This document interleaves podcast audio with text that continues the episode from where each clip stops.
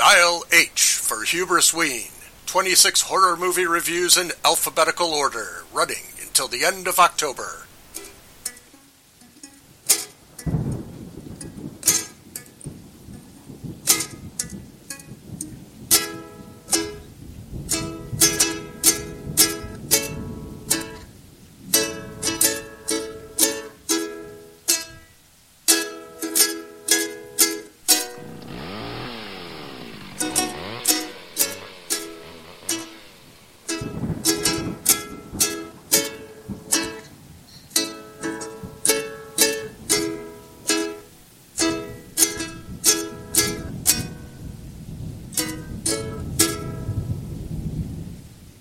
You is for Us from 2019, written and directed by Jordan Peele. On some single digit birthday, Adelaide wanders into a mirror maze after hours, where she encounters a girl who looks just like her. Decades later, Adelaide returns to that beach with her husband and their children. Her misgivings about the place seem justified when her doppelganger invades their home that night, along with her own twisted version of the family. This is one of those movies where I suddenly understand people who love Shaun of the Dead. because for me, Shaun of the Dead is two great acts and then nonsense until it ends, Yeah. which put me off.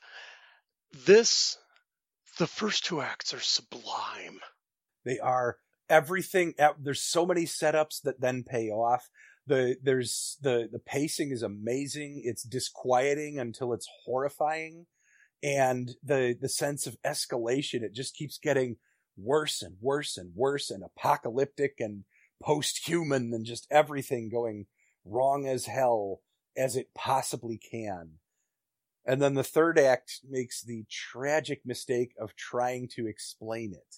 Yeah, there are some awesome parts in that. Like the actual, when they get to the fight between Adelaide and her doppelganger, it's amazingly shot. Yes. The difference, you can watch them in silhouette at a distance and know which one is which.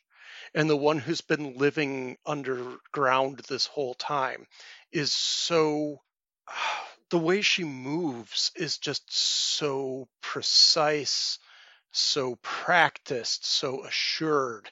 And the surface Adelaide is flailing and falling and yeah, Yeah. it's amazing to watch. and the the effects are seamless when people are fighting their own duplicates. hmm The effects are so good that you don't think what a great effect. You just think, oh shit!" when Right. when something's about to go down. I have absolutely no idea how they did it, and I I don't ever really want to find out. there's there's a moment in this like leading from act one to act two and then maybe act two and a half where the scope of what's going on gets revealed in about five seconds. Hmm and it goes from why is this weird unexplainable thing happening to oh my god this might actually be the end of civilization. Yeah. And specifically American civilization. yes and you know what honestly american civilization has it coming Well, it is a film about us. Yes. And apparently there's a, a rip-off TV version of, of this called Them, where somebody tried, well, so when Jordan Peele like sets up a frame, it, he's, I don't know how he does it, but it's like this stillness where you're expecting it to go wrong. Yes. And that, that stillness, that uneasy stillness and that sort of slow camera movement while things are, you know, encroaching, but you can't see them yet is appear like it was in the trailer for them amazingly. And, and apparently like you can copy the look, but you can't copy the soul. So, which, Mm. which is kind of the theme of this movie, isn't it? Yeah. Yeah. So don't watch them, watch us. Uh, the the other thing that you know where the the explanation was kind of a letdown I can remember, you know, my mind running like a hamster on a wheel trying to figure out what was going on. And the the thing I came up with was just that these were all the versions of of people, but they'd made the wrong choice at every point in their life. Mm. They did it wrong. They screwed it up. They let someone down. They they hurt themselves and others, and it just it turns into that sort of curdled, violent resentment where they just want to hit something, and the thing they hate most is the version of themselves that got some of it right. And Yeah. that's not what it is at all. But damn, wouldn't that be No. a cool movie? like I don't I don't have a problem with the fact of the ending, Mm-hmm. but it's not well supported is my big problem with it. The turning of what's essentially sounds like a 70s kind of conspiracy theory Mm, oh into the plot. yeah, That to me, I mean, that sings to my shriveled heart. So, so I was like, okay, yeah, just pretend that this crazy ass can't actually happen, impossible thing is happening. I dig it. yeah. But why I- is it so clean down there? Why isn't there, if all Yeah. they have to eat is raw rabbit, why isn't there just blood and bones everywhere? Why? piles of shit that they can't clean away. Yeah. Yeah, it's very it's a very tidy sort of underworld. I don't want to make this sound like a knock, but for me the ending of this movie like the the ending and denouement was more or less like the original House on Haunted Hill where a ghost did it would have been a more satisfying ending and one that made more sense Mhm. and and I mean, it, it wouldn't it wouldn't sting and it wouldn't tick me off if the first 70 75 percent of the movie, maybe even eighty, wasn't so amazingly well handled and effective. Mhm. Sorry, Jordan.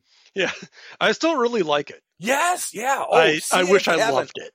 yes, yeah. It's, it's sort of like Walter Hill for me. A lot of his movies are almost fantastic. and in some ways falling short can can make you you know devalue a work of art more than something that was like a successful mediocrity hmm you know uh i guess i'd like salieri's music a little better if mozart hadn't been right there. I don't know, I don't know. it's it's a bad analogy but but yeah just the you can tell that jordan peele like he loves the genre. He gets amazing performances out of all of the actors.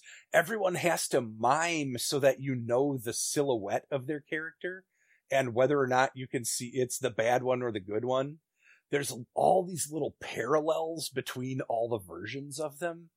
Hmm and even the you know the busted and horrible versions of mom and dad do love their children despite the fact that they also know their children are literal monsters. Yes. it's it yeah, you know add the hills have eyes a little bit to the the possibility you know the warped family and and the the typical family because uh the tagline for the hills have eyes on the posters was they didn't want to kill but they didn't want to die. And that sums it this movie pretty much entirely doesn't it? Hmm I also think that, you know, the irony of a home invasion movie where while it is while it's a home invasion movie being they're us invading um you know well that's it's it's that line from uh, pogo by walt kelly we have met the enemy and they is us Yep. Uh, you know, so that that's kind of an amazing spin. Um, uh, yeah, there's just oh, I could gush for hours about the things that do work. and then it just kind of stumbles and stumbles and stumbles going to the ending and it's genuinely too bad because oh that first hour Mhm. hour and 10 hour and 20 like you know 80 great minutes and then things kind of fall apart is still 80 great minutes yeah, and you know, given the strength of Get Out, and that you know it was just fumbling at the end of Yeah. uh, of us, I am still very excited to see his third movie. Oh yeah, and I I love that he's the the third one's just called Nope. Nope. Somebody on Twitter pointed out that his his film titles are now a conversation. yes. Get, out. Us? Nope. This has been Fiasco Family Movie Night. I'm Sean Frost. And I'm Tim Leonard. Come back tomorrow for another microsode in our Hubrisween event.